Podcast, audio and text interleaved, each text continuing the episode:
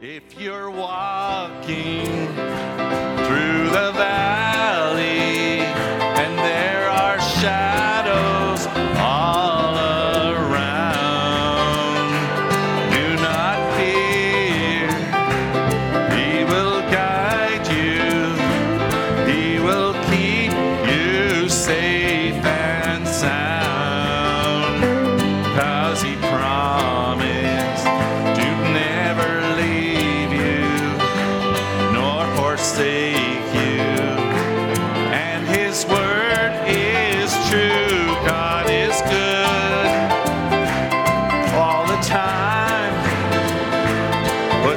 song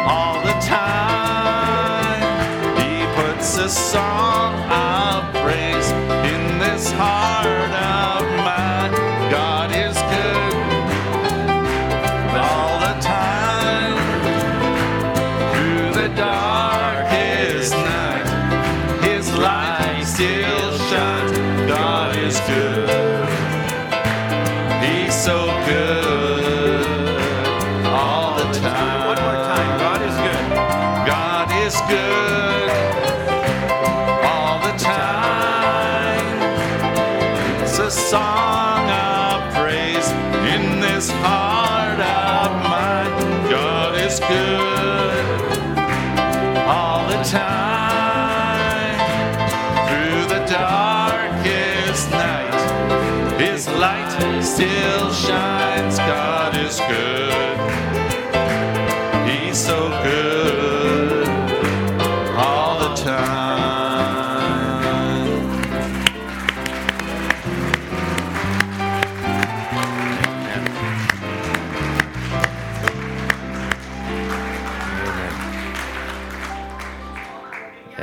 Amen. Do you believe that?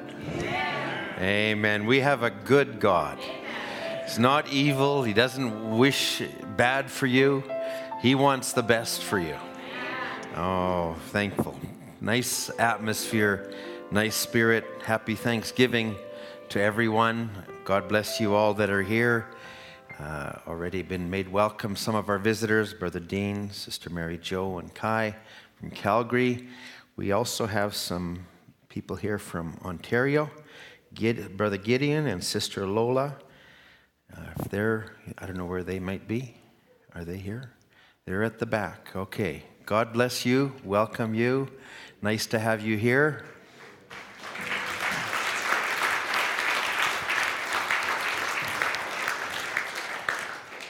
I think there's a sister Odua as well that's there. There's, um, a lot of a lot of connections. God bless you.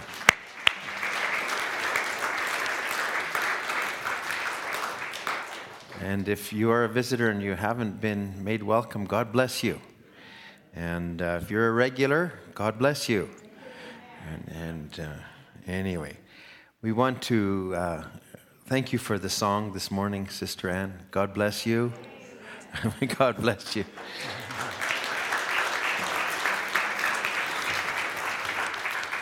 Sister Ann will be traveling back to Nigeria later this month because she believes the weather will not always be like this.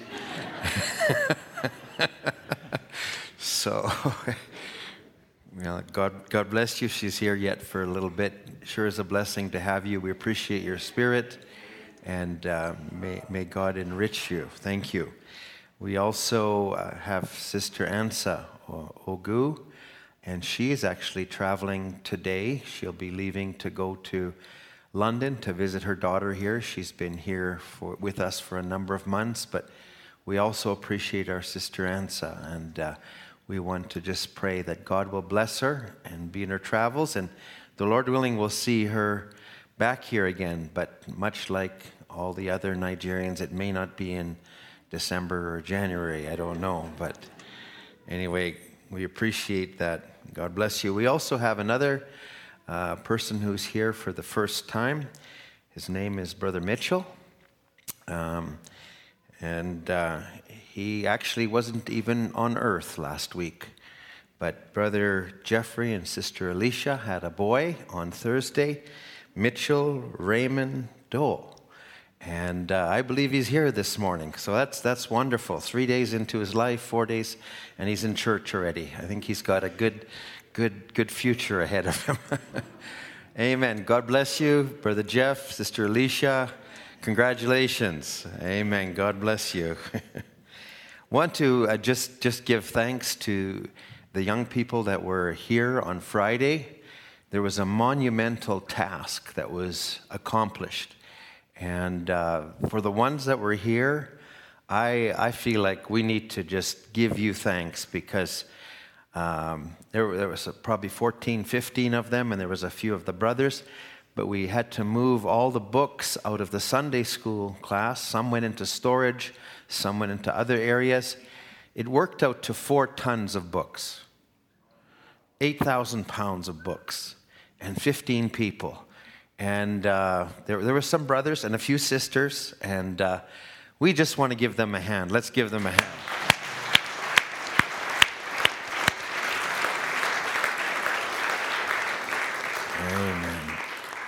Amen. Let's just sing a chorus. I'm amazed. I'm amazed that you love me. I'm, I'm amazed that you love me.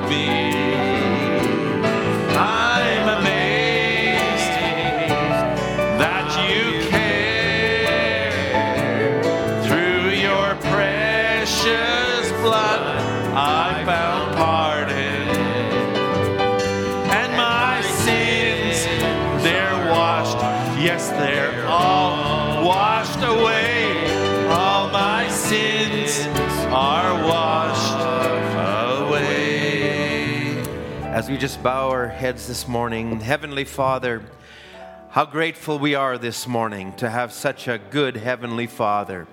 How grateful we are, Lord, that you saw us, and even though we were dead in sin and trespasses, though we were in the muck and the mire of the world, and Lord, with so many things that were unlike you, but yet you looked down, and Father, you pulled us out. And and Lord, even how many times in our Christian walk, Lord, how we've disappointed you, how we've come short of what the glory of God would ask. But Lord, you still keep loving us. You still keep looking to us. You still keep working with us. We thank you this morning. Father, we've gathered in today, and as we now would just look to this service, we're asking you to come. We're asking you to take this into your hands. Thank you for the worship. Thank you for the specials. Thank you also, even Sister Catherine, how she worshiped. And we thank you for everyone that's here today. Those that are in other places, Lord, be with them. Those that are streaming, then be with them, Lord. Father, and, and many are represented here. There's families that have lost loved ones. Lord, be with them, Father. Father, we just cast that net over everyone. Pray now this, you'll just take this service, Lord, and ask you bless us together in Jesus' name. Amen. Amen. I'll invite you to take your Bibles. We'll go to the book of John, John chapter 10. John chapter 10. We just have one service today, and um, we, uh, in, for Thanksgiving weekend, so take the opportunity to fellowship, to I believe that we, we need to encourage one another and admonish one another. It's not just all in church, it's, it's about being a body, it's about communicating, it's about uh, being together one with another. So to, today is Sunday, tomorrow is Thanksgiving. Also want to remember our brother Marshall and, and those that are going to be working with him. He's going to be doing a witnessing and uh, many have already contributed, but let's keep that in prayer. Let's, and those that can be there and be a part of it, just pray that God would use that as well. Let's, in John chapter 10, let's just read verse 1 Verily, verily, I say unto you, he that entereth not by the door into the sheepfold, but climbs up some other way, the same is a thief and a robber. But he that entereth in by the door is the shepherd of the sheep. To him the porter openeth, and the sheep hear his voice. And he calls his own sheep by name, and he leads them out. And when he putteth forth his own sheep, he goes before them, and the sheep follow him, for they know his voice and a stranger will they not follow, but will flee from him, for they know not the voice of strangers. God bless his word. You may have your seats today. As I mentioned last week, as we were, we were um, taking the subject on the way of the Good Shepherd, the, the Good Shepherd, and I, I believe he is good, and I believe he is our shepherd, and We'll, we'll just pick some of that up, but we want to speak today on the way of a true shepherd. And um, we all are a part of this, but God has also set offices in the church. And so we, we want to just look at that a little bit today. If, if you have your, your Bible still open in John chapter 10, I just want to take a few moments with this. The setting in the beginning is um, the door into the sheepfold. And if you remember, last week we spoke on, on how a shepherd would have, uh, in, in the eastern countries in particular, they'd have a place at night where the sheep would go. But the shepherd would lay down before the, before the sheep uh, in, in the door at night, and he would watch over them. So Brother Branham would say this, and he says, Jesus would say, I am the door to the sheepfold. I've often wondered how that meant. How that he stood at the gate and received all the people. Now he's talking about people and sheep together. as they came in, I thought maybe that shepherd stood and numbered the sheep when they came in. That I used to think that. But you find there's a difference. It's not the number, it isn't the numbering the sheep, but the shepherd himself becomes the door. There's a coral, a, play, a corral with a place and a shelter. He brings the sheep, puts them in there, and then he goes and lays down across the door. And the shepherd or the, and the sheep or the wolf can't come in, or the sheep go out without crossing the shepherd. And I thought, isn't that wonderful? See, he is the door to the sheepfold.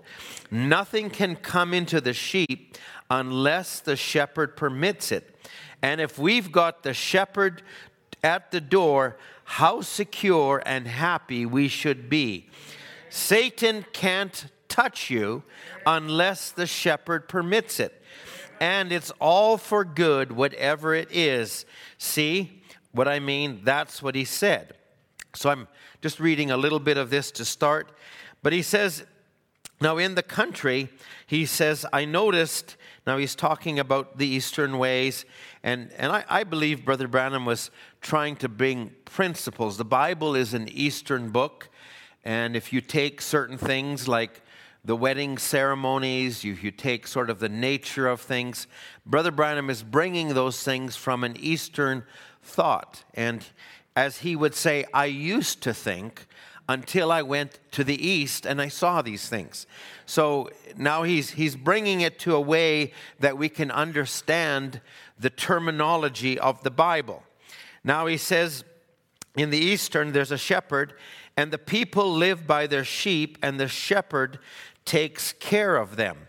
And he says, While I was in the Far East in India, a shepherd came down and was bringing his sheep. And I thought of that parable My sheep know my voice, a stranger they will not follow. Now, I, I will just start with this. Now, so he is, Jesus is the door to the sheepfold. There, there's some underlying meanings in John chapter 10 and I'll, I'm going to bring them in a different direction a bit, but I want to just make some comments on this. So it says, He that entereth not by the door into the sheepfold, but climbs in some other way, the same as a thief and a robber. So the only way that you would have access to the sheepfold, if you're legitimately a shepherd, would be through the door. And, and, and Brother Branham would talk about this, and he would talk about gifts and callings, and he would say, and, and we're, we're bringing this now just from, from Jesus coming down to a level that he expresses himself among us. So, gifts and callings, he says he'll put, uh, he'll send different gifts into it. And he says they're not just handed out. He says some, sometimes they, the gifts are, are a part of God. God is like a great big diamond. A diamond has been chipped or cut in such a way it reflects many rays of light.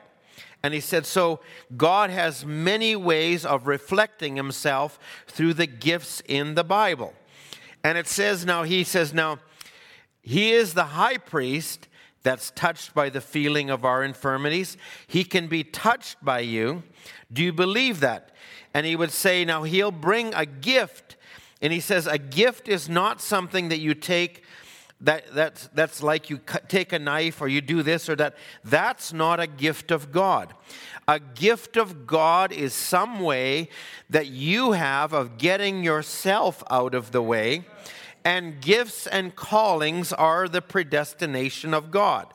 You are born with it. It's a little gear that you pull yourself in, but you cannot step on the pedal. So, so the, the gift, if it's properly used, I, I learned this many years ago. I thought, well, I, I, speak at church all the time, and, and, you know, they asked me to come one time to go back to the, the college that I was at, and they asked me to speak because I was in business, and I thought, oh, this will be easy. It'll be really something I'll just slip into. And, and I went up there, and I just had a few notes, and I thought I'll just speak from it, and it went nowhere. Like it was like, and I realized that when we're here in this role, you're working under an anointing And the anointing is not just within yourself, but the anointing is within the body. And the body operates the gift. And the gift is, a, is God expressing Himself to the people, but it has to be anointed. It has to be God called. It has to be operating in the channel that God wants it to operate in. We're going to take some time with that today. So it says here, He is the door. And I would say anybody that would, and Brother Branham would speak it this way any man that's called to be a minister, if he's not born again, he says, I, I, he, says he, he can't even go. A minister needs to lay in the presence of God. He needs to know God. He needs to know Him because he's coming to a place where he is operating through the door, which is Christ. He's got to be anointed like God is. Now he says there will be others. He says there will be thieves and robbers that would try to come in. But it said, He that enters by the door is the shepherd of the sheep. So Jesus is the door, but He's not going through Himself. He's allowing an access for those that go through the door that He provides. And then He says in, in verse 3 To Him the porter openeth. Now, we, we know that God has revealed himself. He is, he is God the Father, He's God the Son, and He's God in, in the Holy Spirit. Now, he's, he's not three different He's, he's one person operating in different, in different offices. He's not three different people. He's one person. So he is the door. He is the word. He is the standard. He, he is that. He is also, uh, as it would say, the Holy Spirit which I believe is typed out here as the porter. So if you go in by the door and you're walking with God and you're called to that place, then God opens a channel or an anointing for you. I love the way some of our musicians can come up here and they can just get in, they can sing a song, and, and I would say I appreciate the gifts that are in the body. And I've always, you know, the Bible says earnestly desire the best gifts. I've always thought it'd be wonderful to, to just to see how some people can sing and how they just slip back and that gift begins to flow through them. I, I, I can hear a lot of gifts that if you look at even in, in, in gospel singing, that they are entertaining. And, and, and you could admire how they can hold those things. But I think beyond all of that, and, and I, I'd say those things need to be there. And, and, I, I, I, and I, I would say beyond all of that, there's something that emanates from that gift that ministers to you. That's the Holy Spirit taking the gift and using the gift. Now, there's not, not all the time do we get completely out of the way. But if we can get out of the way, God can work with us. Brother Branham would say, if, if, if William Branham can get out of the way, God can do things that William Branham doesn't even know about.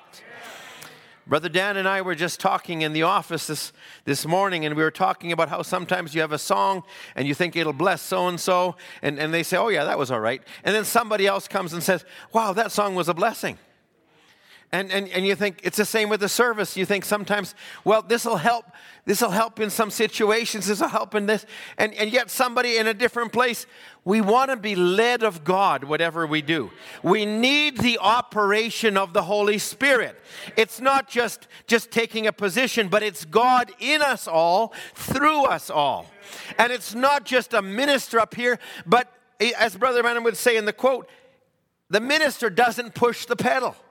You push the pedal.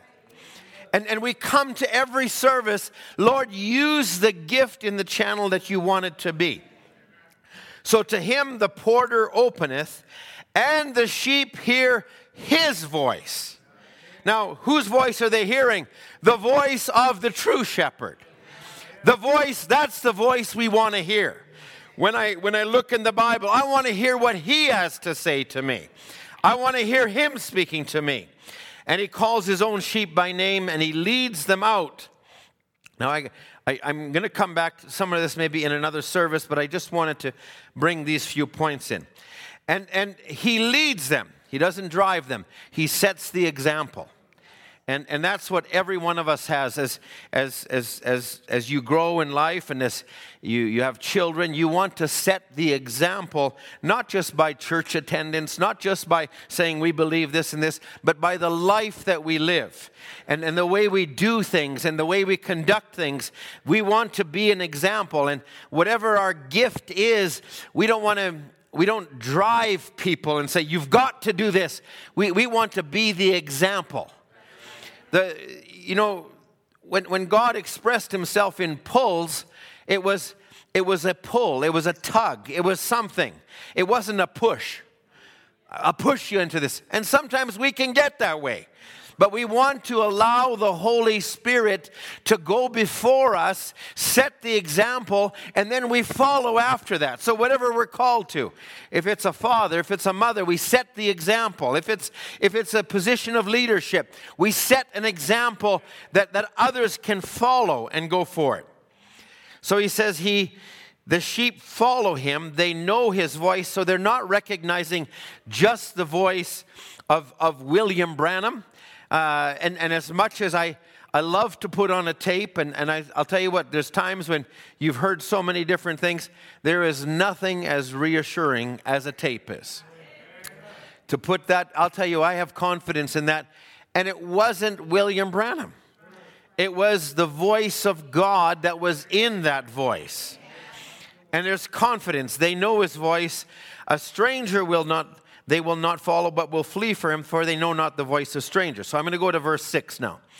This parable spake Jesus unto him, but they understood not the things which he spake unto them. And, and so he's, he's telling them about sheep and a sheepfold. And, and, and, and, and now he says they didn't understand it. Then Jesus said again to him, verse 7 Verily, verily says, I am the door of the sheep. All that ever came before me are thieves and robbers, but the sheep did not hear them. So I, I, I, I, view it this way there's a lot of good things that can be said and gleaned even outside the message. You can put on a Bible uh, thing. I, I read, for instance, Spurgeon. And, and I love some of I love Spurgeon's things. Some of the things he didn't have a full understanding of.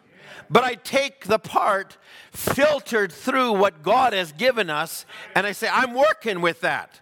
And you can listen to, to, to even, even commentators in, in, in, on, on the radio and different things. And I say, they bring some good points, but the real anointing, the real part of it I receive is, is by what God has sent and, and, and, and, and, and brought to us in this last day. All that ever came before me are thieves and robbers, but the sheep did not hear them. I am the door.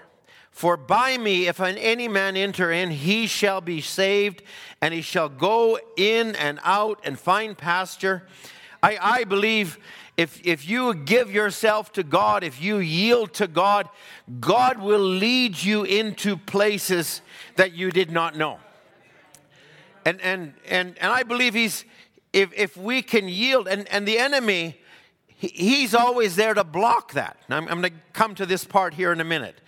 But, but if we can yield to what God has for us, then we can grow and prosper and mature. Now, he says here in verse 10 The thief cometh not but for to steal, to kill, to destroy. I am come that they may have life and that they may have it more abundantly.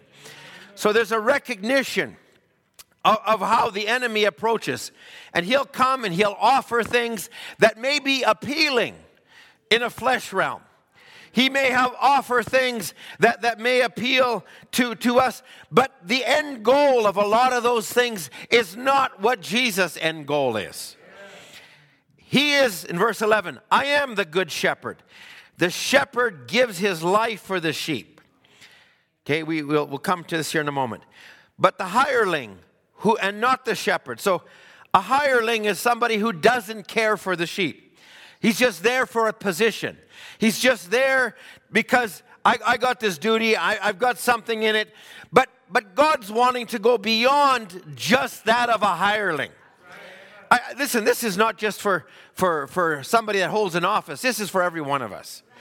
If, if you come to church because I got to come to church, otherwise somebody will say something about it. I, would say we need to go deeper than that. We, I don't want to be here because I have to be here. I want to hear because I want to be here. Christ, the mystery of God revealed.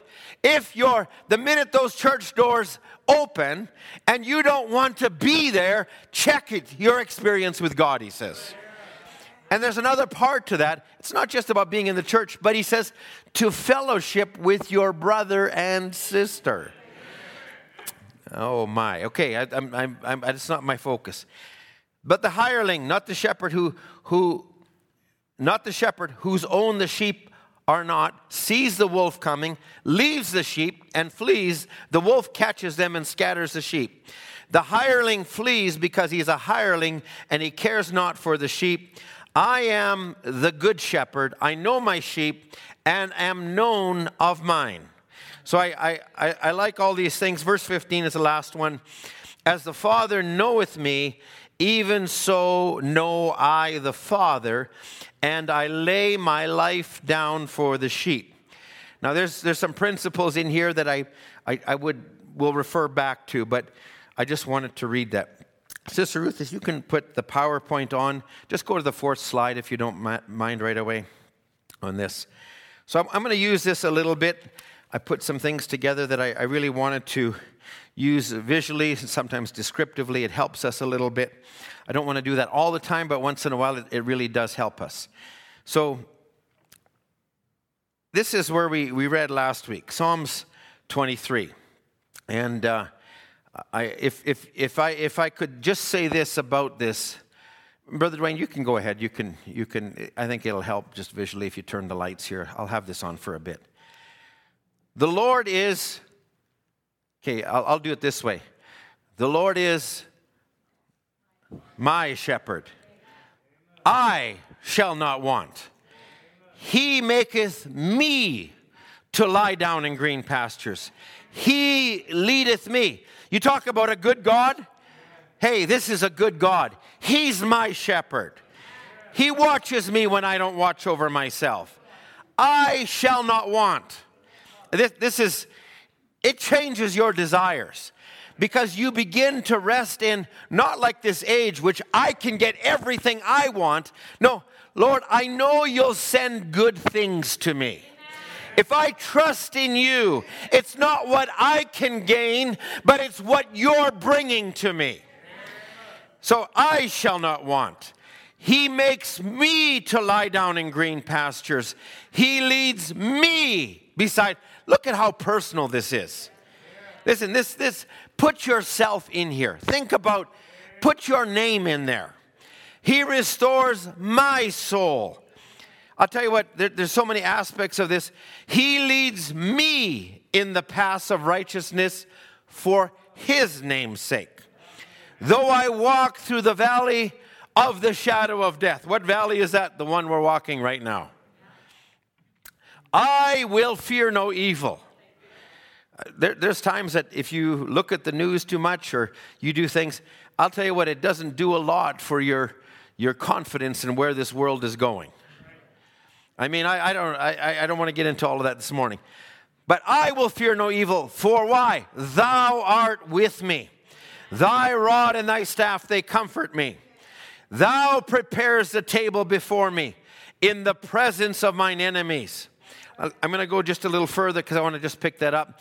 I, I use some of these. The Lord is my shepherd. So we see him.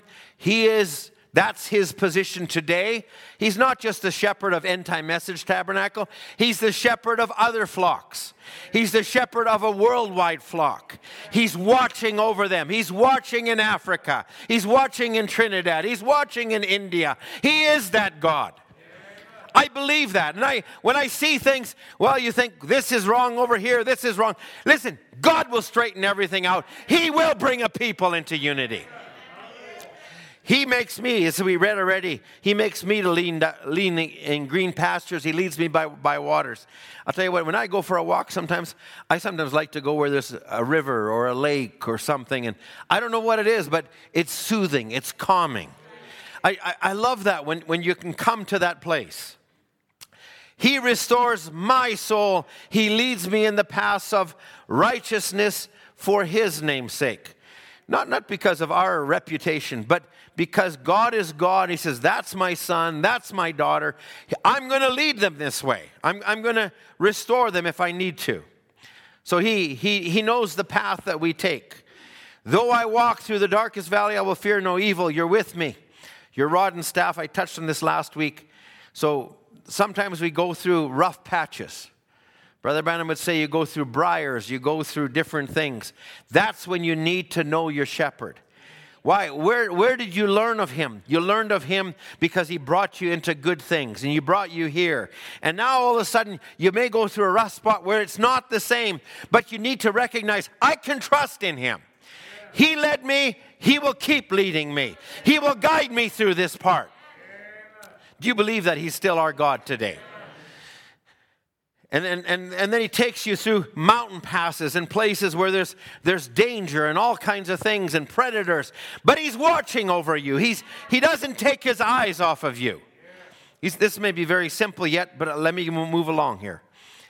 And if you fall or you stumble, what? He's there to pick you up, to lift you up. Why? You're, you're following him. And he's watching. He doesn't lose one of them. Listen, Jesus himself gave the parable of the 99. He, he's the one who, who, who gave, uh, I just lost it here. Okay, thank you. He, he's the one who, who, who, who knows exactly. So if you look, what does he have here? He has, he has a staff, but he also has a rod. Thy rod, so the rod, if you take it, was a short club like device. The staff was longer, thinner, a hook or a crook at one end. And he says the rod was there to administer uh, protection. Sometimes the rod is also there for our benefit too. You know, you know how you know how you can tell God loves you? Because sometimes He corrects you.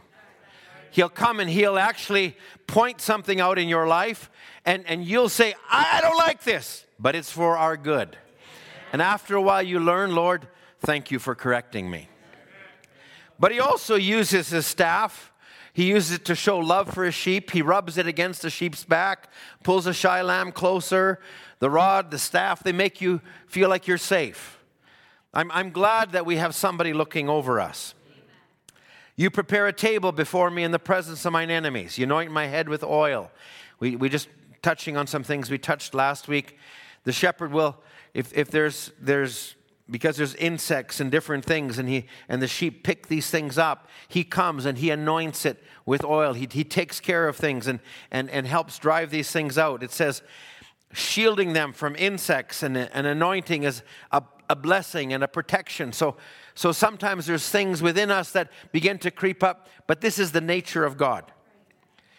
So he leads them. He doesn't drive them. He leads them. He brings them into the sheepfold he, he's the door to the sheep, he's the good shepherd.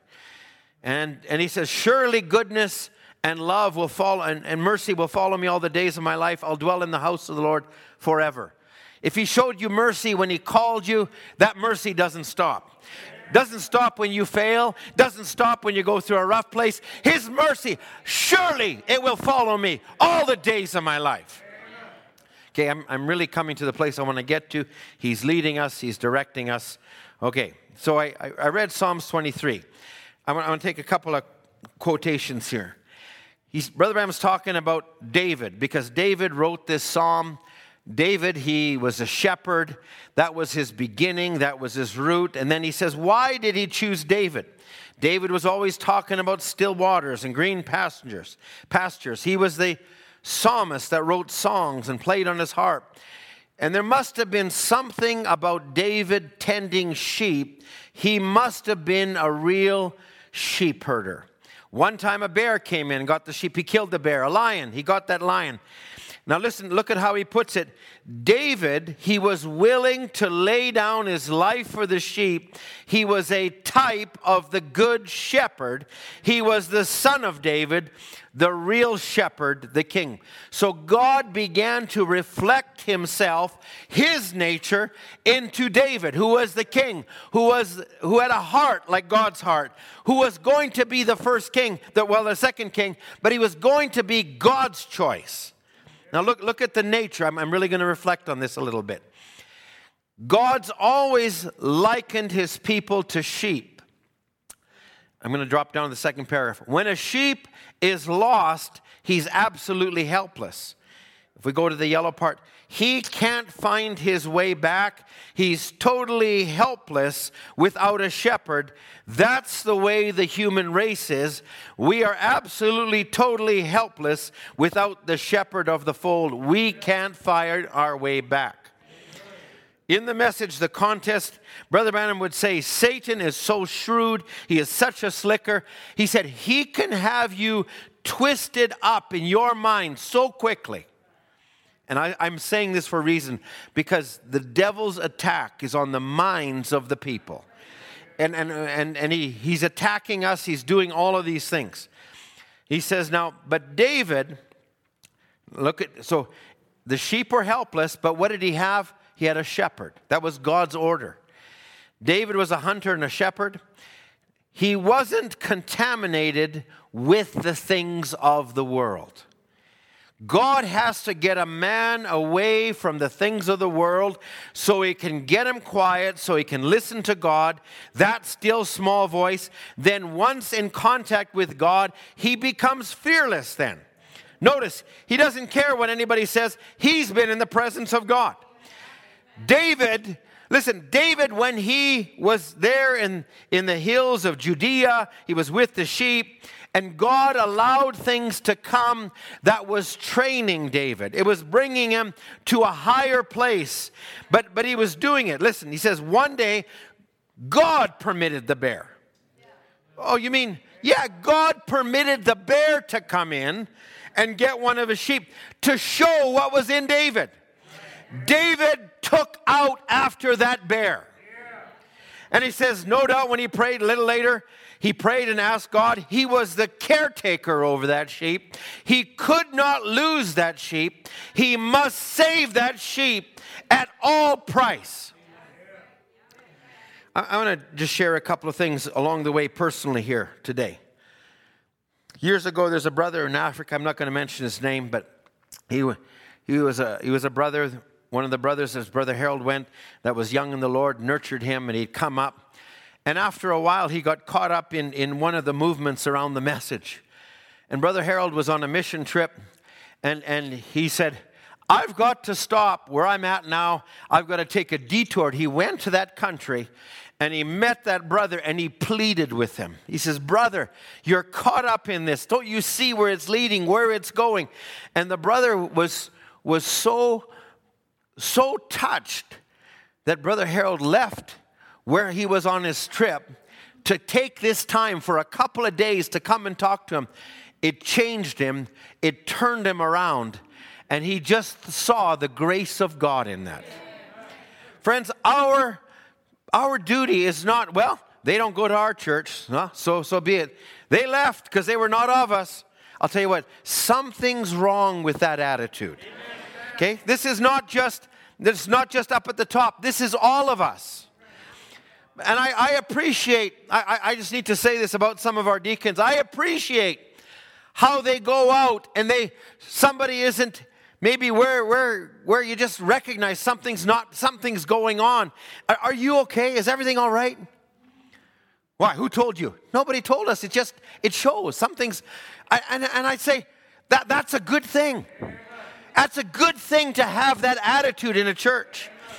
That attitude needs to start at the top. It needs to start where, where we say, listen, let's do all we can.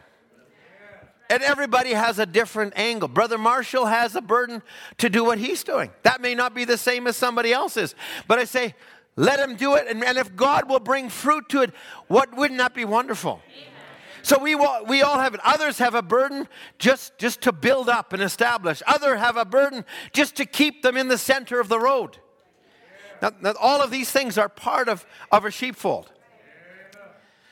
Okay, so he says, so God permitted that bear, so what? He could display, so God could display himself through David.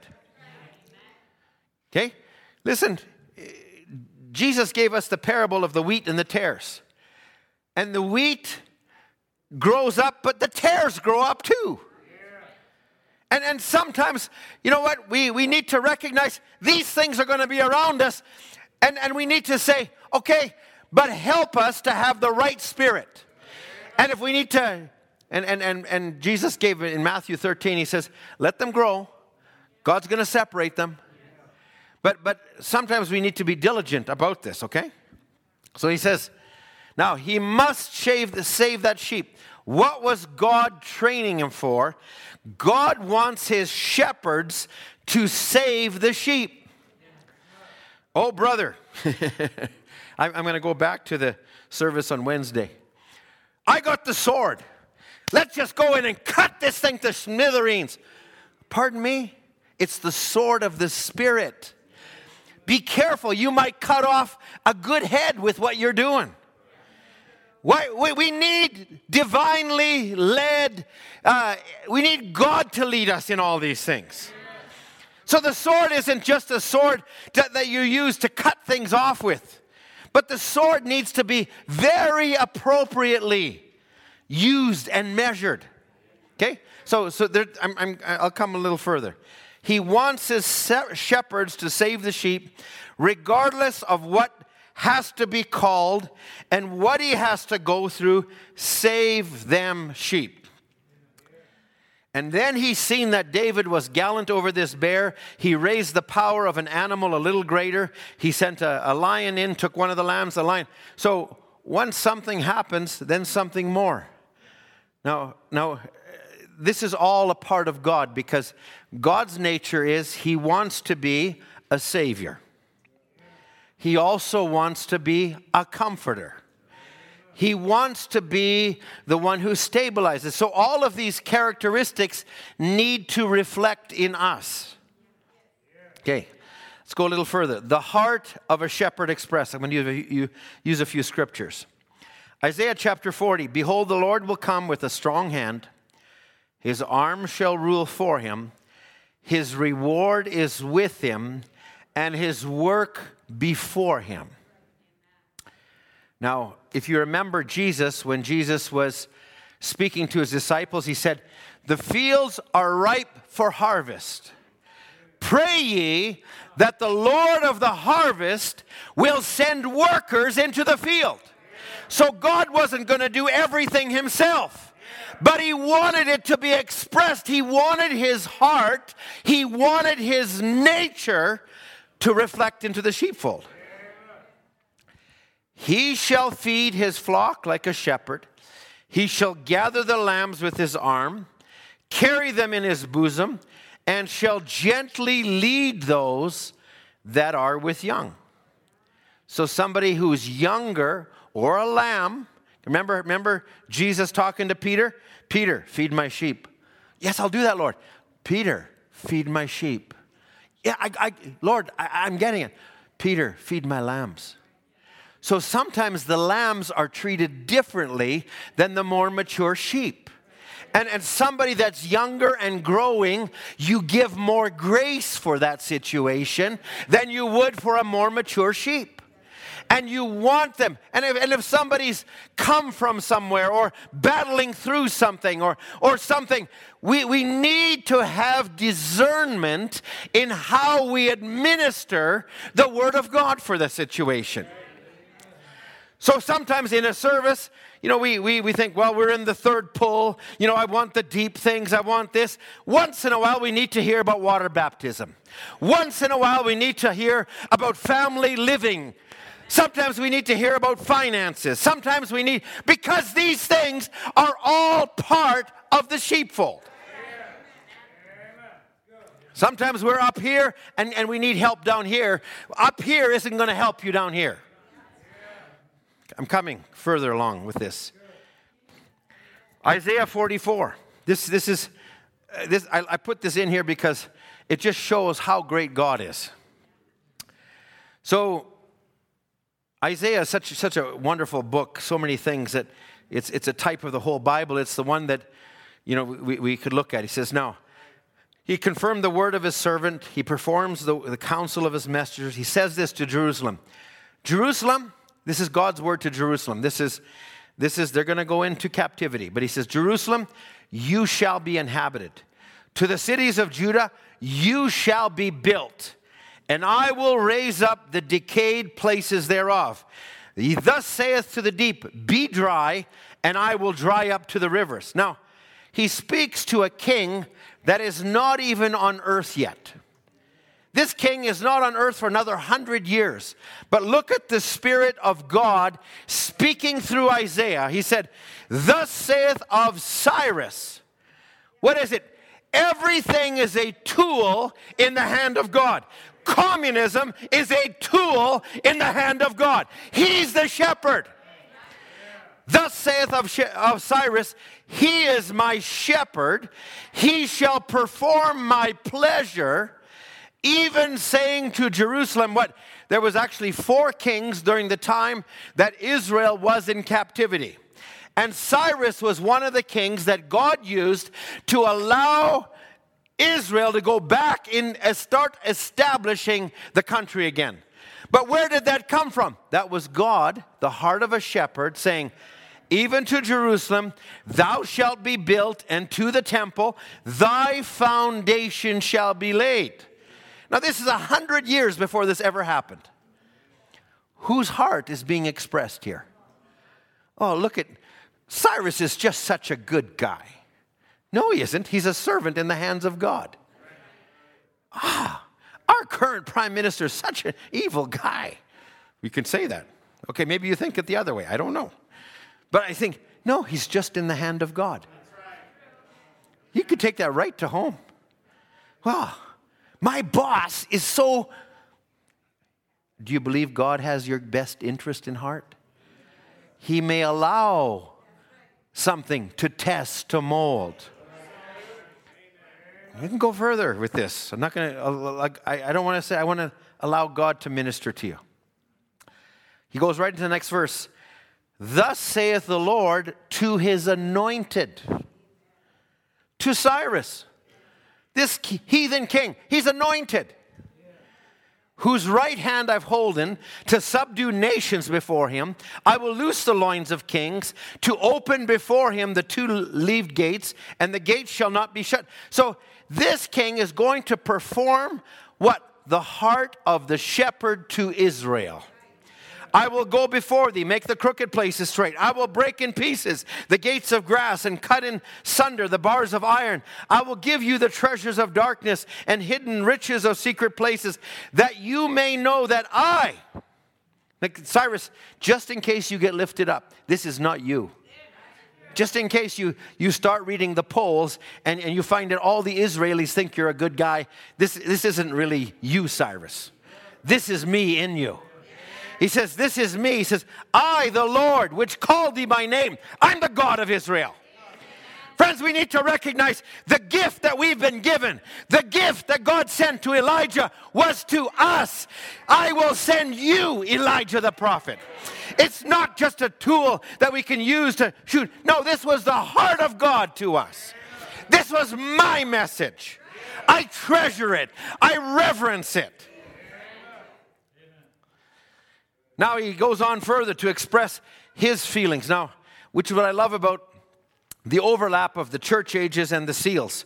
The church ages tell of what God did to each age, but the seals represent the anointing that overlapped those ages. We'll go to this here as we move along. But now he's telling him, Cyrus, they're going to look at you, they're going to see these things. But here's what's behind all of this I'm doing this for Jacob, my servant's sake. And for Israel, my elect, which I've called by name, I have surnamed thee, though thou hast not known me. I am the Lord, there is none else, there is no God beside me. Thou hast not known me, that they may know from the rising of the sun from the west that there is none beside me. I'm the Lord, and there is none else. I form the light, I create the darkness, I make peace, I create evil. I, the Lord, do all these things. Oh, friends, if we could rest in that, then we won't fight so much with what's going on around us. Yes, we need to resist evil, but we also need to recognize, Lord, you're in control. You are the great shepherd. You've got our best interest.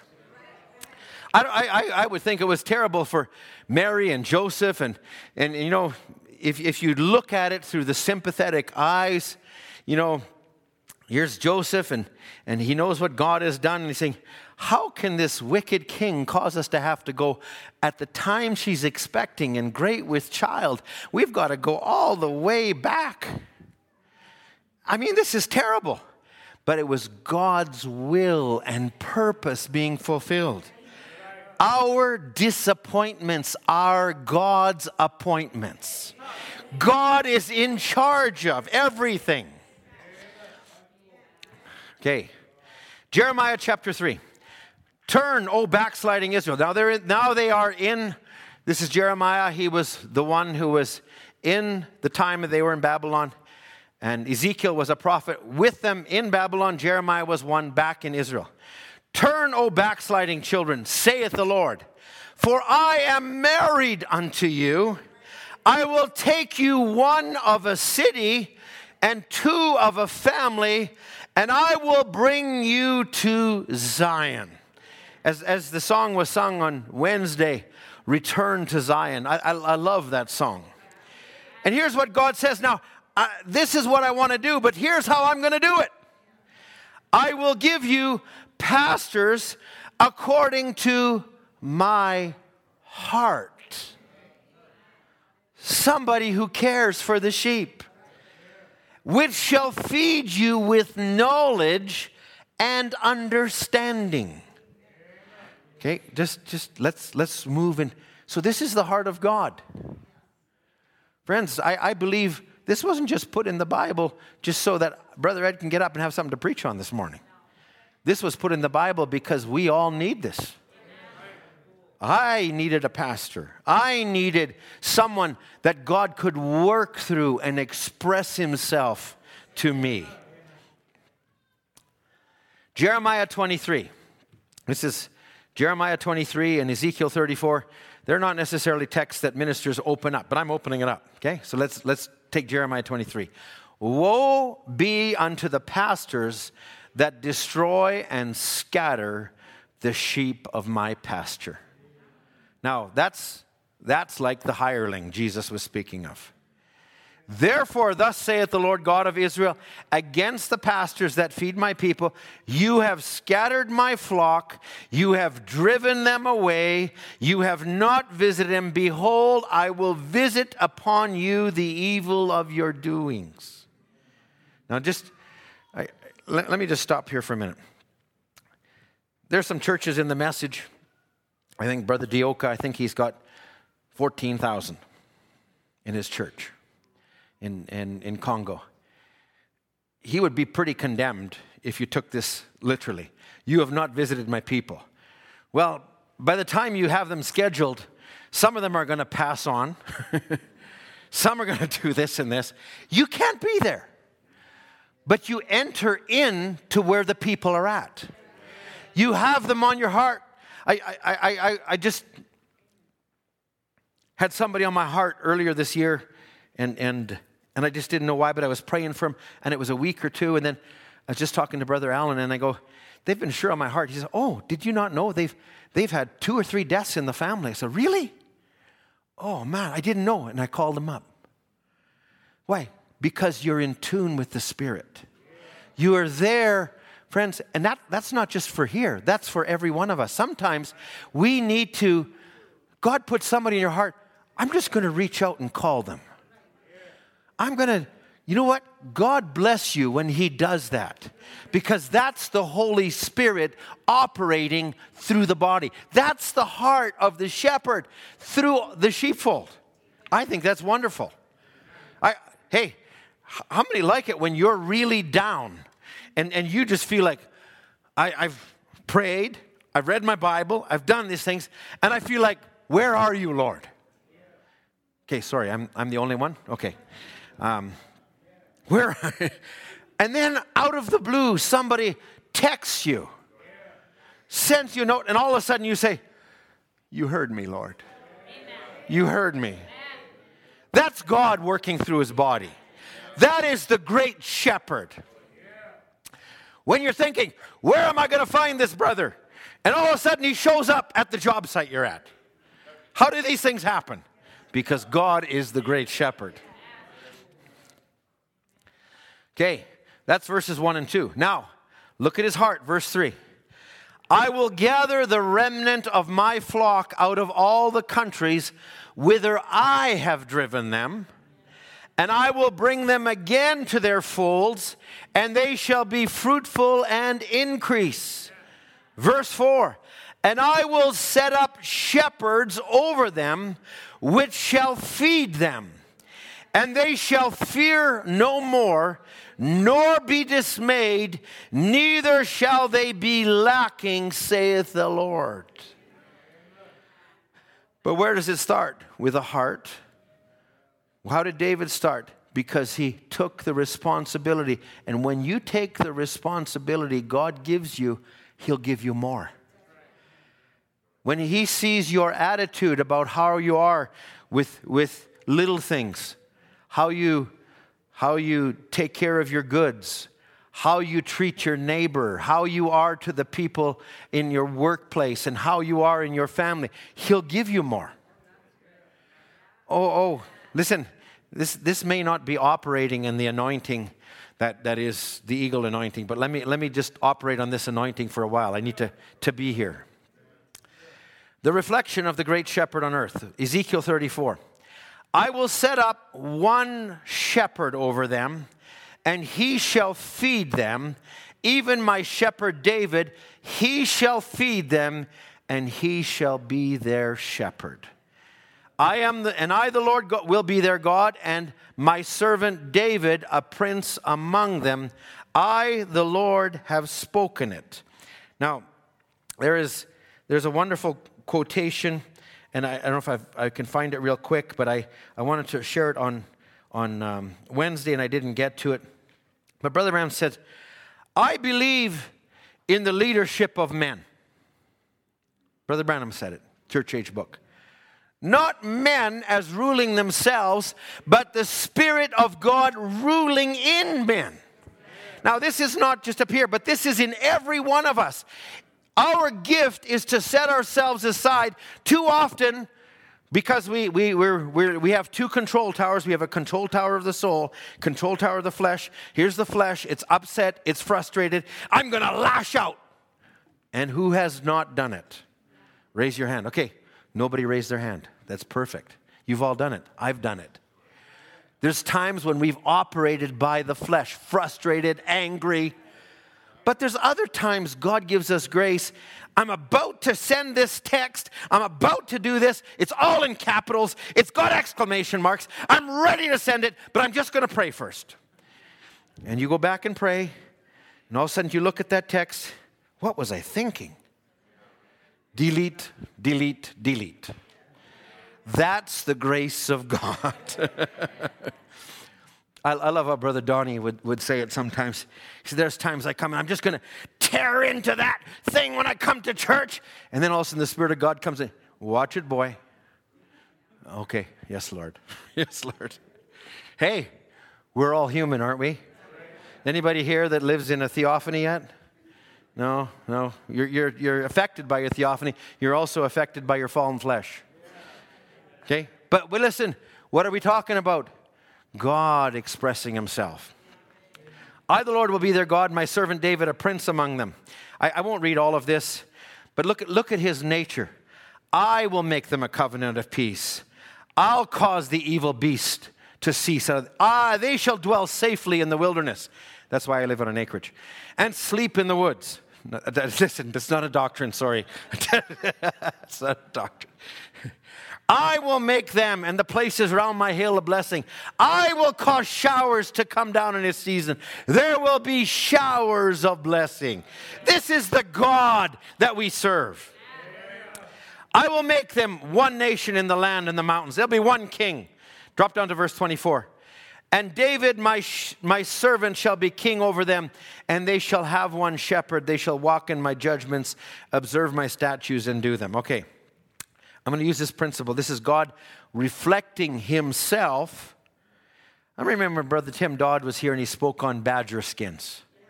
sometimes God has a badger skin that he works with.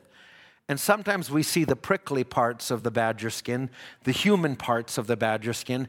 But God needs to give us grace to see the spirit behind it. Okay, so we all have those parts. Okay, but now God wants to reflect himself. We, we all look at Moses, we all look at this, but now look at how God is distributing himself. And Moses said unto the Lord, Let the Lord, the God of the spirits of all flesh, set a man over the congregation, which may go out before them, and which may go in before them, and which may lead them out, and which may bring them in. Now, Moses is, is saying, Let there be. Now, remember, God used Moses as a type. He used Moses, I will speak no more directly with man, but I will speak by a prophetic gift. And this will be the pattern that I will use. So he would use a Moses, a Jeremiah, Ezekiel. He would use Elijah. He would use John the Baptist. But it would be God speaking behind them. Okay? Now he says, Moses is saying this. Now, let them be, that they may lead them out, bring them in, that the congregation of the Lord be not as sheep which have no shepherd. Now, I want you to look, this was, this was the heart of Moses. Now, look at what Moses had to put up with. He had, he had people rise up around him. He had others who came up, even though God spoke to him and vindicated him. He even had within his family had, had things come up. When, when Miriam and, and, and Aaron, I'm not going to go into those things today, but, but think about it. And then Moses, I mean, so much so that he says, Lord, uh, he, God, God comes down and he says to him, Separate yourself, I'll make a new nation out of you. But look at what was behind Moses because he was the door, the Spirit of Christ in him. And Moses threw himself out the door and he pleaded with God, No, Lord, don't do it. Don't do it. Listen, God knew what was in Moses, and he said, Moses, I, I, I, I, I want to pronounce judgment, but thank God you're standing there in the breach. Uh, thank God that the Spirit of Christ is in you, Moses. I, sometimes God is ready, He's had enough. But, but look at that, that's the judgment of God, but look at the mercy of God.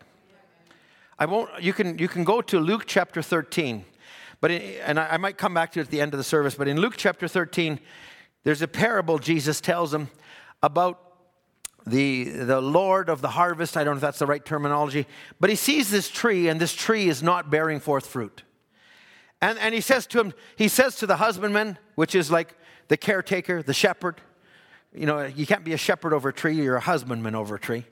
But he says, this tree, he says, cut this tree down. It's not bearing any fruit. And, and, and Jesus is giving this parable. Cut this tree down. You know what? If you're a hireling, absolutely. There it goes. This tree was giving me a lot of trouble. But no, the heart that was in the husbandman, no, no, no. Don't give it some grace. Let, let me fertilize it. Let me dung it. Let me try some more. Let me do something more. And, and, and God might come and say, So and so in the church has caused you nothing but trouble. That's it. I've had it. No, no, no, Lord, don't do it. Don't do it. Lord, give us a chance. Let me minister a little bit more on this. Let me do it. That's the heart of a shepherd. That's the heart of a father. God placed that in the church. You ought to thank God if that's there. You ought to thank God that we have Uh, brothers in this church, deacons who will care for people, who will go out for people, that you have ministers that, that care for people. That's, that's God. That's the Spirit. They throw themselves in the breach, they become the door.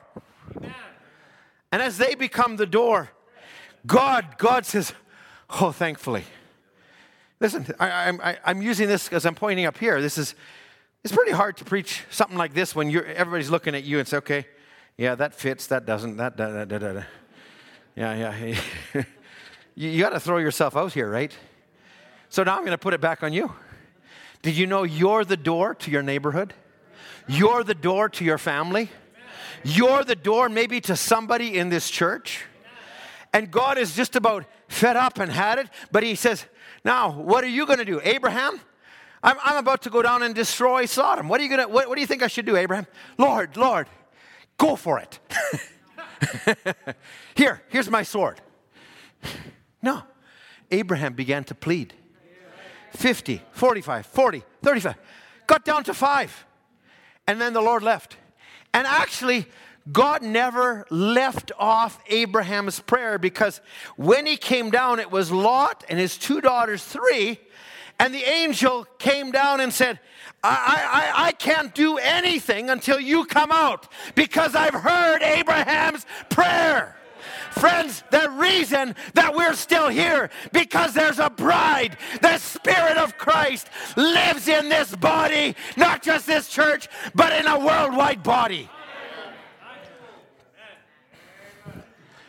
Sometimes God shows you something about someone. And if you got discernment, you pick it up. But I'll say, along with the discernment, you need character. Because with discernment without character, I know the quote's the other way, but I, I'm just using it. Discernment without character can be can result in somebody's ear getting cut off. If God shows you something, oh, hey, I got to get on the phone and tell everybody. I'm sorry, that's not character. Before you ever get on the phone, say, well, okay, Brother Ed, thankfully you never hit me. Okay, before you ever get on the internet, that can be a text, that can be social media, that can, uh, hey, I just dropped this out for you all, but did you know?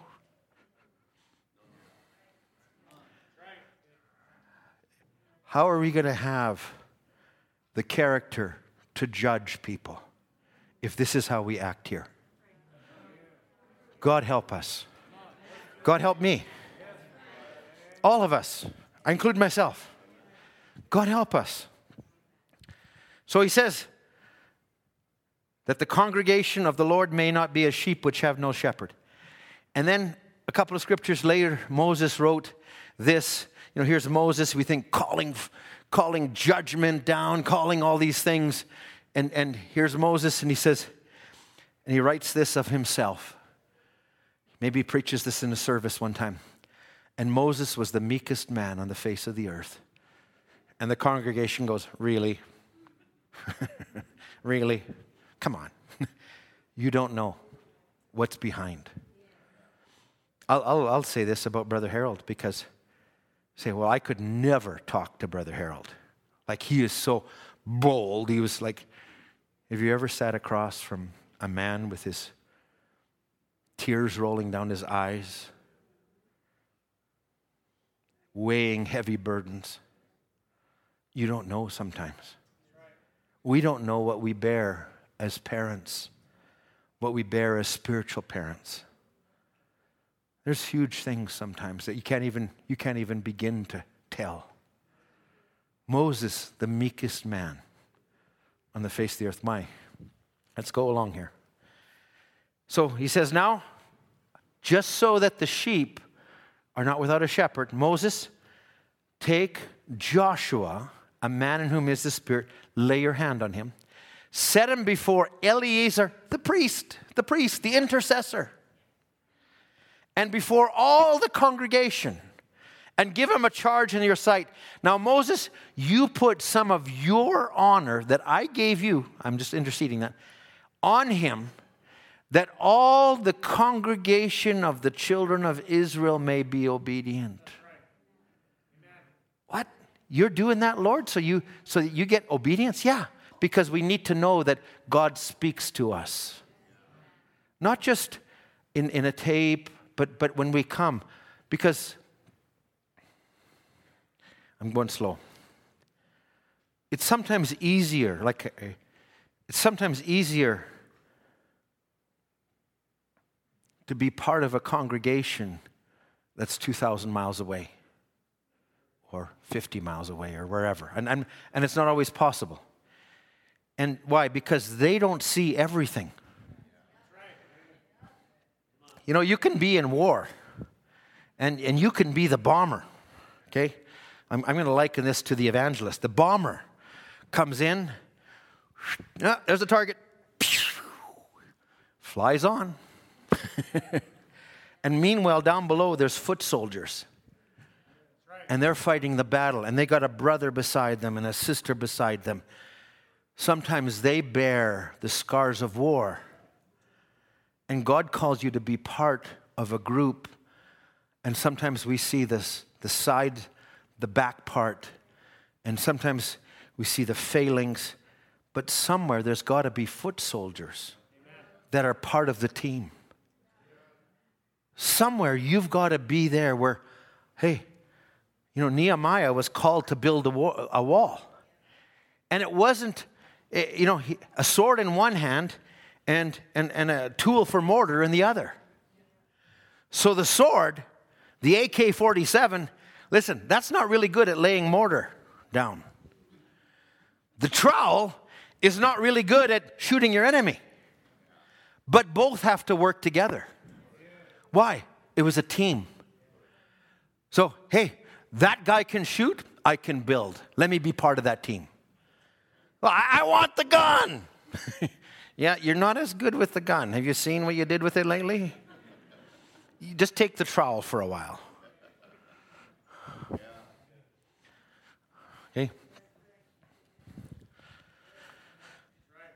Okay that the children of Israel may be obedient, and he shall stand before Eleazar the priest, who shall ask counsel for him after the judgment of Urim before the Lord. Now, this is really amazing.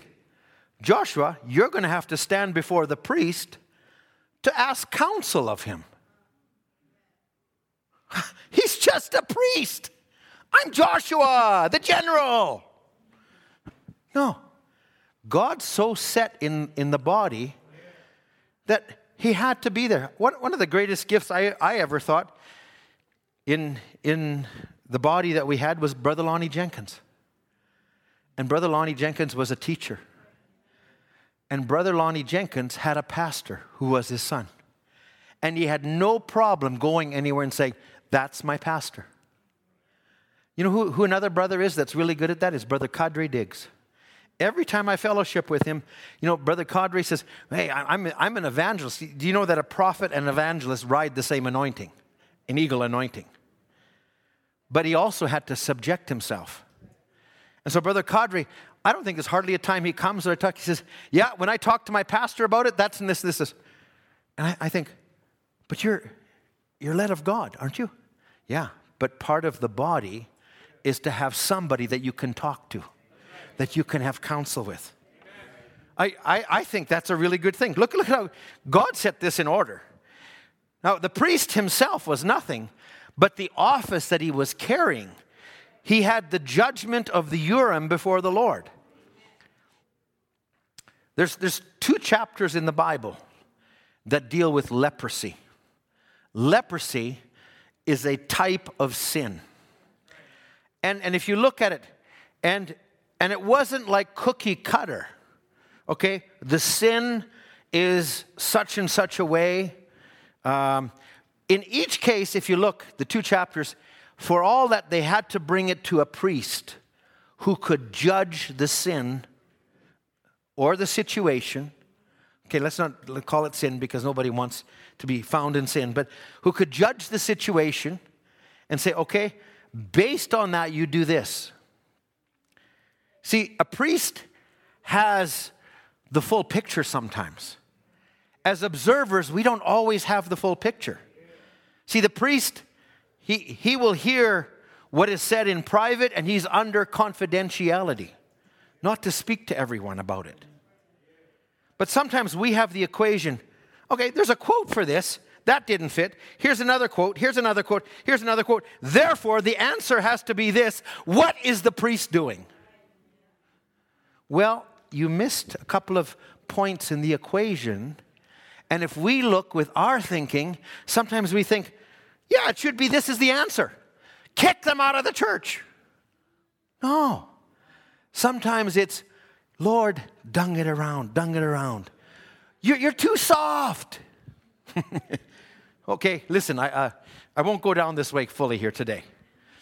Okay, I, I, I need to lay a little more background here. Okay, Ephesians 4. Wherefore he says, when he ascended up on high, he led captivity captive, he gave gifts unto men. Okay, wherefore he saith, when he ascended up on high, he gave gifts unto men. Let's go down to verse 11. And he gave some apostles, and some prophets, and some evangelists, and some pastors and teachers. Okay, so he gave these gifts. Okay, but I like the part where it says, Wherefore he saith. So usually when you say, Wherefore, or if you use another, it says, based on all of this, if you start a, if you start a novel based on all of this, okay, what happened before? What are you basing this on? Wherefore, okay, so let's back up a step. Ephesians 4, let's go to verse 3. Endeavoring to keep the unity of the Spirit in the bond of peace, there is one body, one Spirit, even as you're called in the hope of your calling. But because there's an enemy around us, says, even into church circles, it says, one says, I'm of Apollos, I'm of Cephas, I'm of this, but there's actually one body. Okay? Sometimes, as I said the other day, we become dogmatic when God allows differences. And other time, we allow differences. Oh, that doesn't really matter. When God demands us to be dogmatic. Okay? So there's always a balance here. There's one body, one spirit, even as you're called. This is all part of the wherefore. Before the wherefore. This is what God's purpose is. I always like this. I always like to read a scripture, and I like to read what was before and what was after because there's continuity. So, what is it? To keep the unity of the Spirit in the bond of peace, one body, one Spirit, one Lord, one faith, one baptism, one God and Father of all, who is above all, through all, and in you all. So it's one God. Wow. You mean it's not just Cephas? No, it's not just Cephas. That's just a part of God. You mean it's not just Paul? No, it's not just Paul. It's not just the tapes. No, it's part of all of this. Unto every one of us is given grace according to the measure of the gift of Christ. So that is before this part, right? That is before he gave some apostles, some prophets, some evangelists. But what about after? What, what, what's all this going to achieve anyway? Well, the purpose is it's going to start perfecting the saints. Uh, Moses, how, how are you going to perfect Moses? He just failed. He just, he just, he just slew an Egyptian and had to leave Egypt. How are you going to perfect him? I'm going to put him on the backside of a desert in a tent with a woman who's got a temper. Oh my.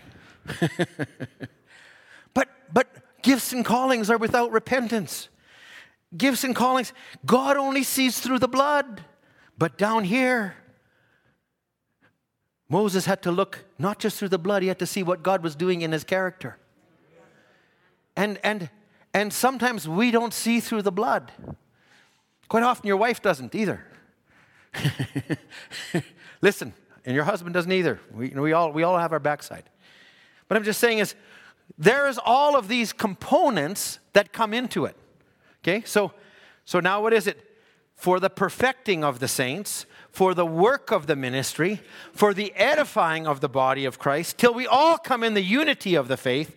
Listen, before we ever get in the unity of the faith, we had Brother Paul Dirksen here. He spoke to the ministers, and it was just wonderful, and, and, and just spoke on it. And, but he says, there is, before you ever get into a unity of the faith, there's a unity of the Spirit. I might not see it like you see it, but I make allowance where you're at. Okay, and God does too. Okay, so I might not see it that way. Till we all come in the unity of the faith, the knowledge of the Son of God, unto a perfect man, unto the measure of the stature of the fullness of Christ, that we henceforth be no more children. I don't like this game. I'm picking up my toys and going home. Okay, till we be henceforth no more children, tossed to and fro, carried about with every wind and doctrine, but speaking the truth in love may grow up. This is the result of where we're going with all of this. Are you kidding me? I have to be put through all of this to get to this? Yeah, we do. That we may grow up into him in all things, which is the head, even Christ, whom the whole body fitly joined together, compacted by which every joint supplies. Okay, so Everybody has a part, everybody in, in your, your natural body, everything has a part. Hey, your elbow, what, how does the song go? Your, the knee bone is connected to the thigh bone, and the thigh bone is connected to the. Well, they're all joined together with cartilage and, and all kinds of things. So, so if you just rub the bones, it's not very good. But if you bring them together, and if there's some kind of a buffer between them, it does something.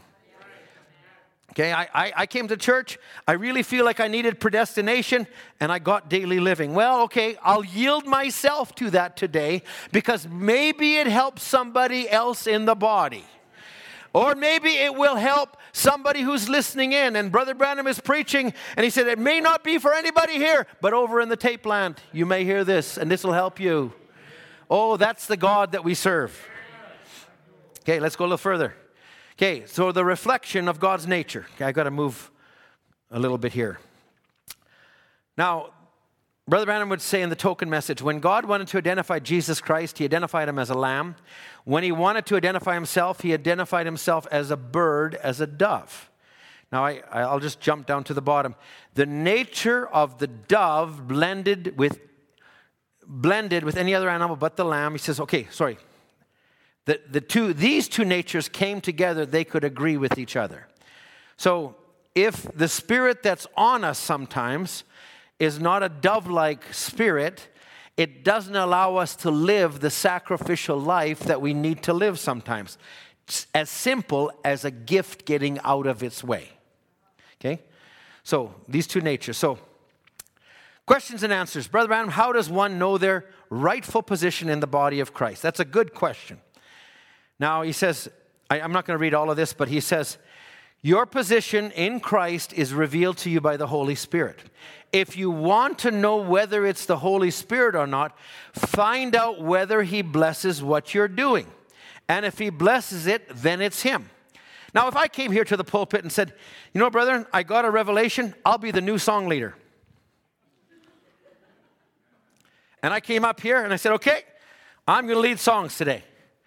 Well, you'd find out really quickly if He blesses it or He doesn't bless it. Okay, I, I picked on myself. Okay. Okay, so that's God. Someone said long ago, the Lord called me to preach. Well, then preach. I, he says, Satan can, if he can get somebody to act like that and deceive them, that's what he wants to do. The whole world points their finger. Somebody can have a gift of speaking in tongues, interpretation, divine healing, but sometimes they're mistaken in those things. Sometimes they think they've got it when they haven't, so it's very tricky. Uh, let, me, let me say it this way what's in your soul is what God has for you, what's in your spirit is what you think God has for you. And sometimes our spirit, we think we're a certain way out here, but really inside, God doesn't have that for us. Okay? So now, this is it, brethren. Whenever you feel you're supposed to do a certain thing, find out if it's scriptural. Now, if your position, say you're an evangelist, a pastor, a teacher, a prophet, whatever God called you, see, drop down, he says, I watch for myself, I watch the nature of the person and see what kind of a gift that they're professing. God will work with his creature the way that he made them. Okay? if you see them real flighty and going on, he said, Now the Lord has called me to be a pastor. Now, a pastor can't be a flighty person. A pastor is solid, sound. Okay? Now, nature relates to the gift and the calling. God called me to a te- be a teacher. Watch how he interprets the word. See, if he gets all mixed up, then you can tell. Now, the thing is, your position is usually known whether you can do it or not. Okay, now I'm going to stop there for a second. Many years ago, I was just young in the Lord, and I, I came up for prayer one time, and just maybe a couple of years serving the Lord. And Brother Harold starts praying over me. And then he says, Lord, bless him in the ministry. What was that all about? I didn't see that. but somebody else can see that. Okay, so if you watch, sometimes other people, the gift makes room for itself. So I had, I had been at a speaking event or this and this, I'd shared some things, whatever, he maybe saw my. But sometimes we can see the way a person leans. Okay, so you can see that. Now, Brother Branham speaks about himself. When God called me to be an evangelist, I wanted to be a pastor. I thought staying at home here would be just fine. And the Lord called me. Finally, all the people got together. There's not one of them left tonight. This is Brother Branham speaking. They cried and they went out here on 1717 Spring Street. My calling was an evangelist. This morning, laying right here on this cornerstone, if we could burst in uh, a fly leaf off my Bible, see, I wasn't a successful pastor. I never could be because I haven't got the patience that it takes to be a pastor. Now, this is quite an admission for Brother Branham to say. And there's people who want to make Brother Branham their pastor. I don't know what they do when they get to this quote. I really don't know. So, therefore, if I tried to pastor, I would be just as far out as a pastor is trying to be an evangelist. See what I mean? You can see the way the Lord calls you and what your position is in the body. Now, Brother Branham would talk about going out hunting because he had that prophetic nature. He had that part of himself that he just wanted to be with God, hear from God, and he'd come back in. So, so that was his gift. Brother Branham would also say hunting. He says, I'm glad I love hunting because I couldn't take golfing. Those, those people holding those sticks and swinging around, that makes me nervous. Well, I can take golfing, but I can't take hunting. So everybody's natured a different way. And, and if you look at how God natures people, I don't know if, if you've seen some of the series on The Chosen, but you look at Matthew, he was like a numbers guy, details, things like that. He was a, he was a tax collector, but God used his nature to write the book of Matthew. Luke, which was, you know, Matthew operated under an ox anointing. Luke, who was now more under a man anointing, he was a physician. He cared. He saw the details. He gave a different perspective than everybody else did. Why? He was operating under an anointing. Now, God called Brother Branham to be a prophet. But to be a prophet, that's an eagle anointing. God had to take an anointing that was similar, which was an evangelist. So, a prophet under the eagle anointing, he operates to a national level you know, he speaks to the earth, to the world, and he says these things, and he says it right out. An evangelist operates the same way, but not to the national level. He's one of those bombers that comes in and drops things. He doesn't see the casualties that are down here. Brother Max, we love you. Don't worry. Don't worry. but who's got to deal with the things after? Some foot soldier, somebody down here, right? So, the way the Lord calls you is your position in the body. Let's go further. The reflection of God's anointings. I, I'm going to take just a few more minutes this morning. I won't read all of this, but John is seeing Jesus, the Lamb of God, sees the Spirit descending on him. And it says, Upon whom you see the Spirit descending, remaining on him, the same is he which baptizes with the Holy Ghost. So, Jesus, if you actually take, there's a, there's a quote in, in, in God's orders. He said, Jesus was all of the anointings. Jesus was a trustee, Jesus was a deacon, Jesus was a, was, was a pastor, was a prophet, he was all these things. But when he distributed himself, it went into different directions. So Jesus was the lion, he was the ox, he was the man, he was the eagle. So these four living creatures, and we know there's, there's different aspects of it, and just to be quick about it, but these, these aspects are displayed over ages. The initial age, the ox, the dark age, no, sorry, the initial age, the lion, the going out bold, doing things. Then it was all the same God, but the anointing then on, on the dark ages was to take the burden and bear the burden. Then the man anointing, under which came Luther and Wesley and Pentecost, they all came under a different anointing, finally to an eagle anointing. So, out of all of these anointings was God in all of them. Okay? But he also allowed Matthew in the Bible to, to write the book of Matthew under an ox anointing, under a um, lion anointing, Mark under the ox, uh, Luke under the man, and John under the eagle anointing. And if you actually look at Brother Branham, he quoted more out of the book of John than any of the others. Why? He was operating under an eagle anointing. Now, now I, I just just give me a few more minutes, and then you're going to be able to go here. Okay. Now he says a prophet is a special person. He's got a special job. God likened his prophets to eagles. An eagle is a special bird. He's just a bird. He's a special bird. He can fly higher than the other birds. He can see farther. So he is a ripper with a beak. So he's giving the characteristics of the eagle and likening it to the prophet. The prophet is a special man. The prophet is whom the word of the Lord comes to. The prophet is so designed that his subconscious and first conscious come together. He foresees things way off. He sees the things coming. He sees the cup of wrath before it's filled. So, what's he doing? He's got a gift. Now, it doesn't mean that because we're not in the in the in the lion age or the ox age or the man age that God still doesn't use all of these he still uses all of these even under the eagle age we're in. Now, Brother Branham, because he thought, I'm a prophet, I'm an eagle, he would go further. God says, You're not called to be a pastor, do the work of an evangelist, but you're a prophet. And so he, he would even go farther with that. If you all remember, Brother Branham would, would talk about you know, he would come and the gift was given to him and he'd have a prayer line. He started operating under what was called a miracle line.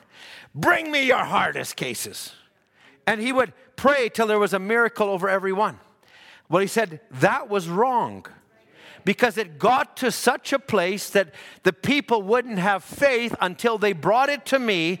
They didn't operate in themselves. He even had to talk on his own ministry. He said, I'm waiting for a vision. I'm waiting for God to show me, but I have to step out on faith. Now, God has to work with all of these offices, okay? And I'm, I'm just going a little further here. The evangelist is a special man. He's a man that's burning like a fireball. He runs across the city back and forth, across the stage back and forth. Sometimes he comes down here. Sometimes he's not very tall. He's a special man. Okay. The teacher is a special man. He sits back under the anointing of the Spirit. He's able to take words, put them together by the Holy Spirit. The pastor or the evangelist could not compare with either one of them. What I liked and what Brother Harold showed and taught us was you don't just, because I'm natured a certain way, I'm going to bring in ministries like me. No, if you're a real shepherd, you'll bring in ministries that are different than you. And you won't be intimidated by them, and even if God uses them. Now, the apostle is a special built man. He's a setter in order. He's a man that's sent from God to set things in order. I'm not going to major on these for today. But in the church also, there's a pastor. He's a special built person. He doesn't fly with bombs and drops bombs. He doesn't sit under the deep anointing. He, he listen, this is, this is quite a calling. He is built to put up with the fusses of the people. Oh, wow. Let me sign up for that one. you mean that there's fusses in, in the people? Oh, there we go. Thank you for being honest, somebody. You mean that every problem is not solved from the pulpit?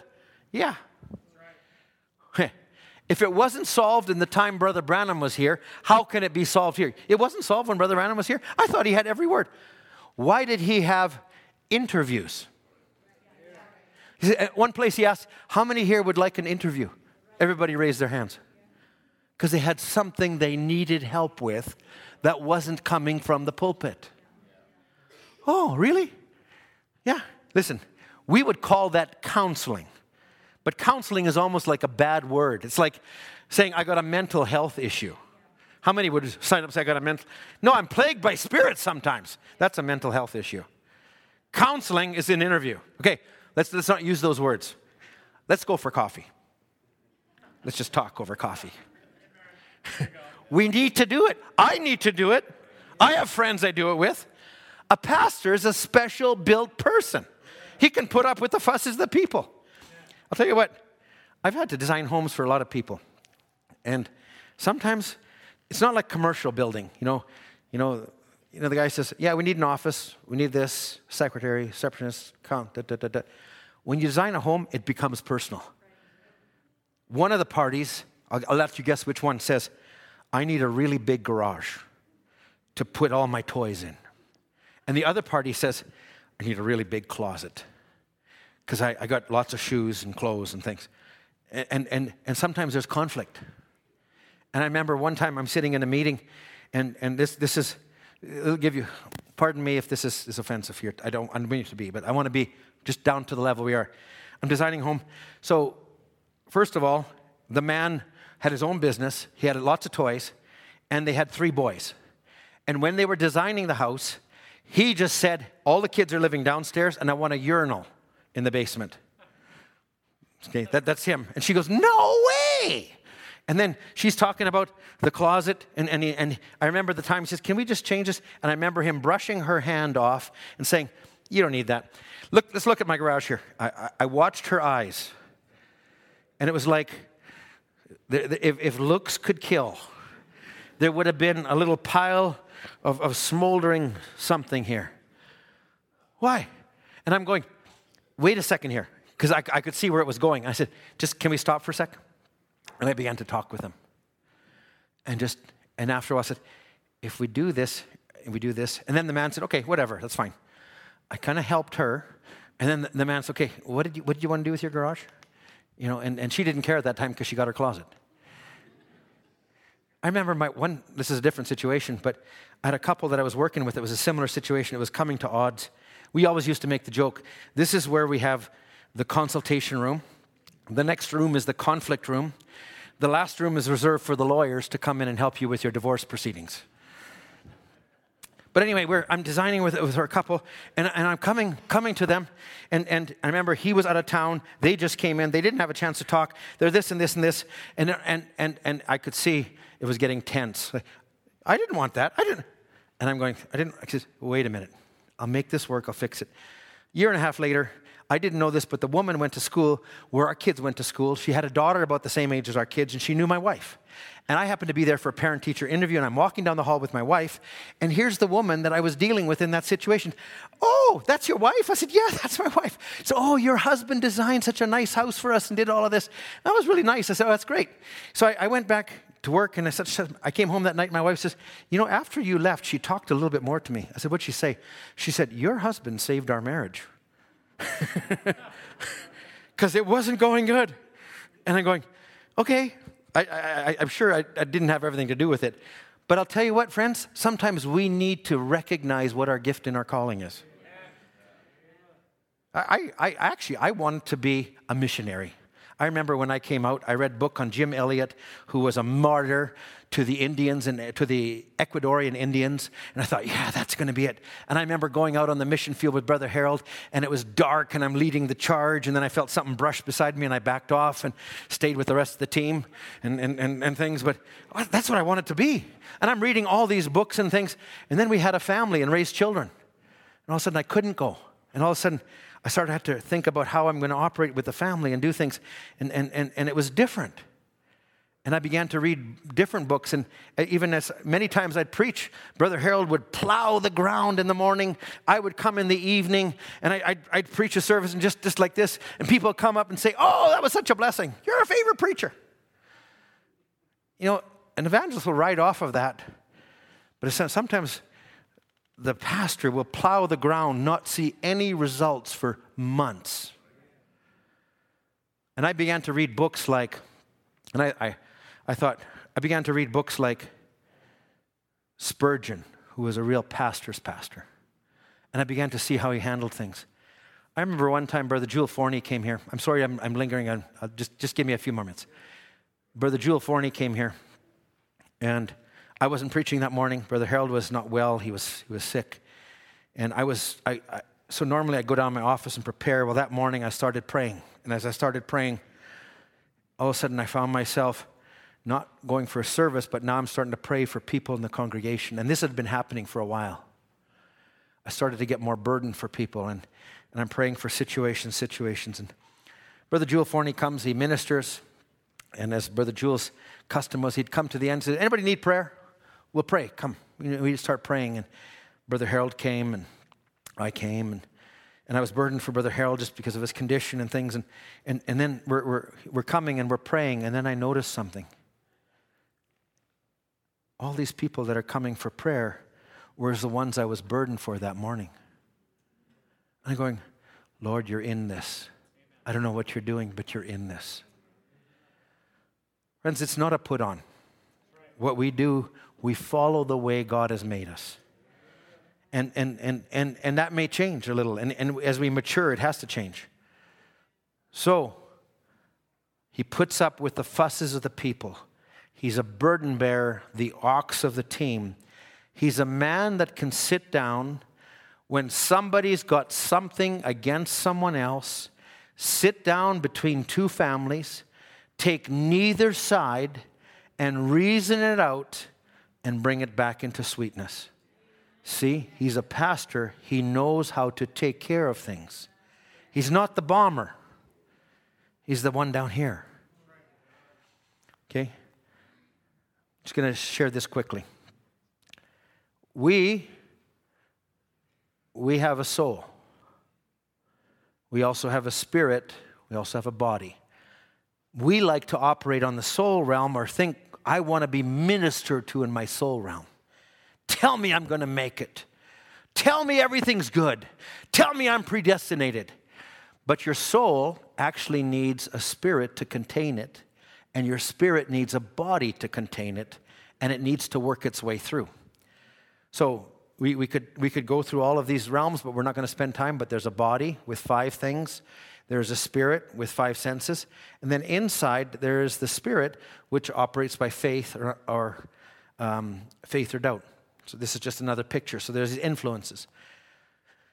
Now, the gene of God, you're, you're, heavenly, you got a theophany, you're perfect, you're immortal, you're sinless, you live by the word, your name's written in the Lamb's book of life, you possess the Zoe life, you got the real view. This is the realm the prophet works in quite often. I mean, he was more than a prophet, I'll come to that. But these are all of those things. But at the same time, while there's a heavenly, there's also an earthly. There's also a flesh. There's also the imperfect. There's also this. There's all of these things here too. And both need to be ministered to. You can't just rely. You know, you, you uh, listen, just I need one more example here.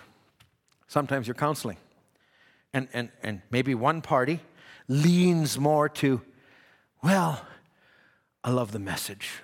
I love the revelation. I love the deep things. And then the other party says, they're not taking care of matters at home. They're not dealing with things correct. They're not doing this. And, and so you need to talk. I don't want to say, I don't want to use a pronoun. You need to talk to her or him.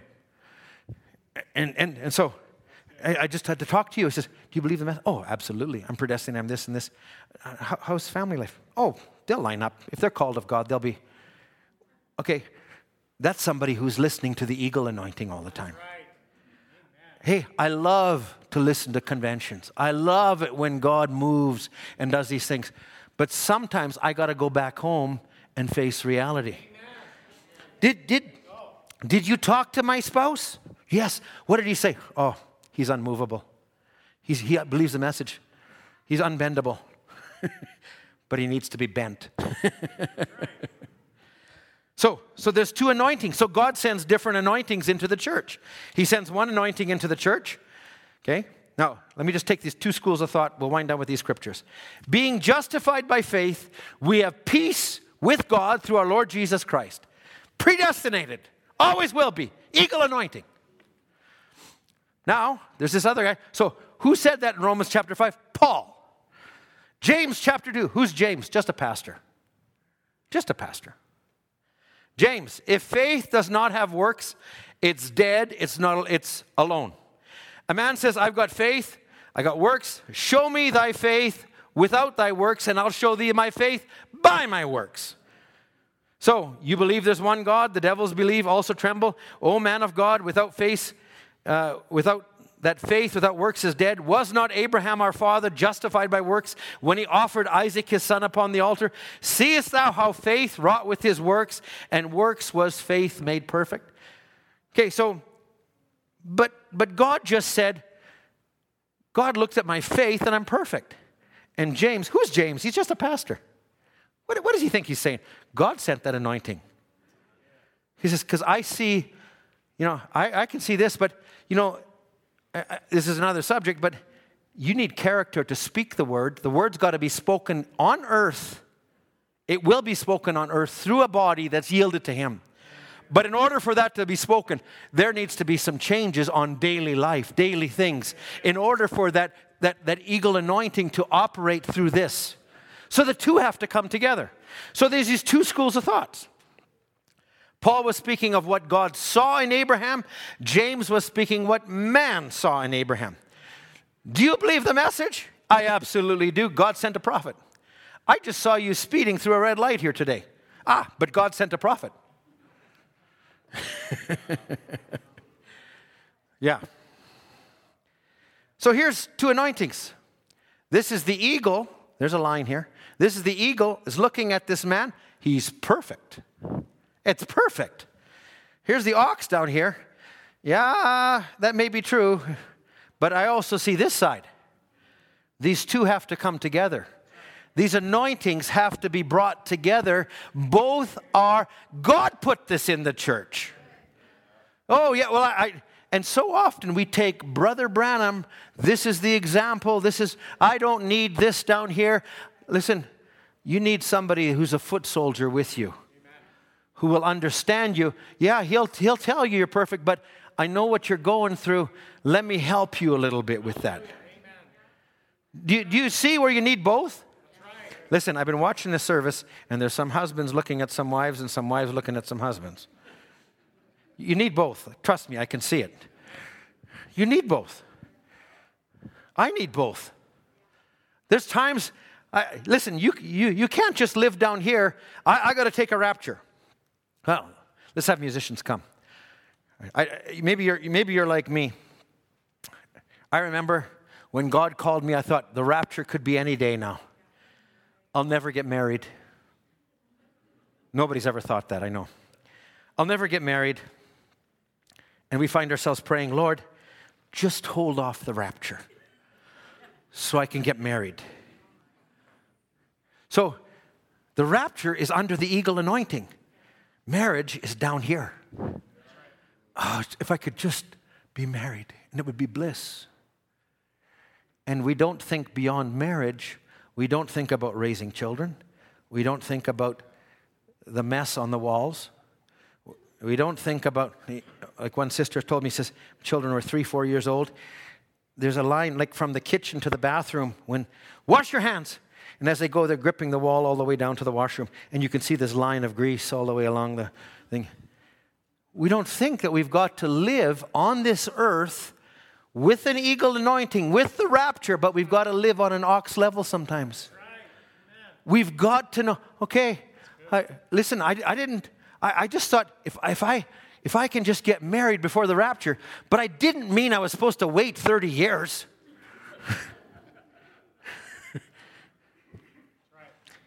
that doesn't apply to me. I've only been married 29. Hey, friends, do you see this? There's both sides to this. Do you see? Even Brother Branham, he went way on the eagle. Sometimes we expect the eagle anointing every service. And sometimes God is ministering right here where we need it. There's a value to both, friends. God put these things in the church. Let's stand together. Thank you for being patient this morning. How many love the Lord? Amen. well, my sheep hear my voice. Can we, can we sing a chorus or two of that, maybe, Brother Dan? My sheep hear my voice and come at my follow wherever I go. My sheep know my voice, and they come at my call, but a stranger's voice do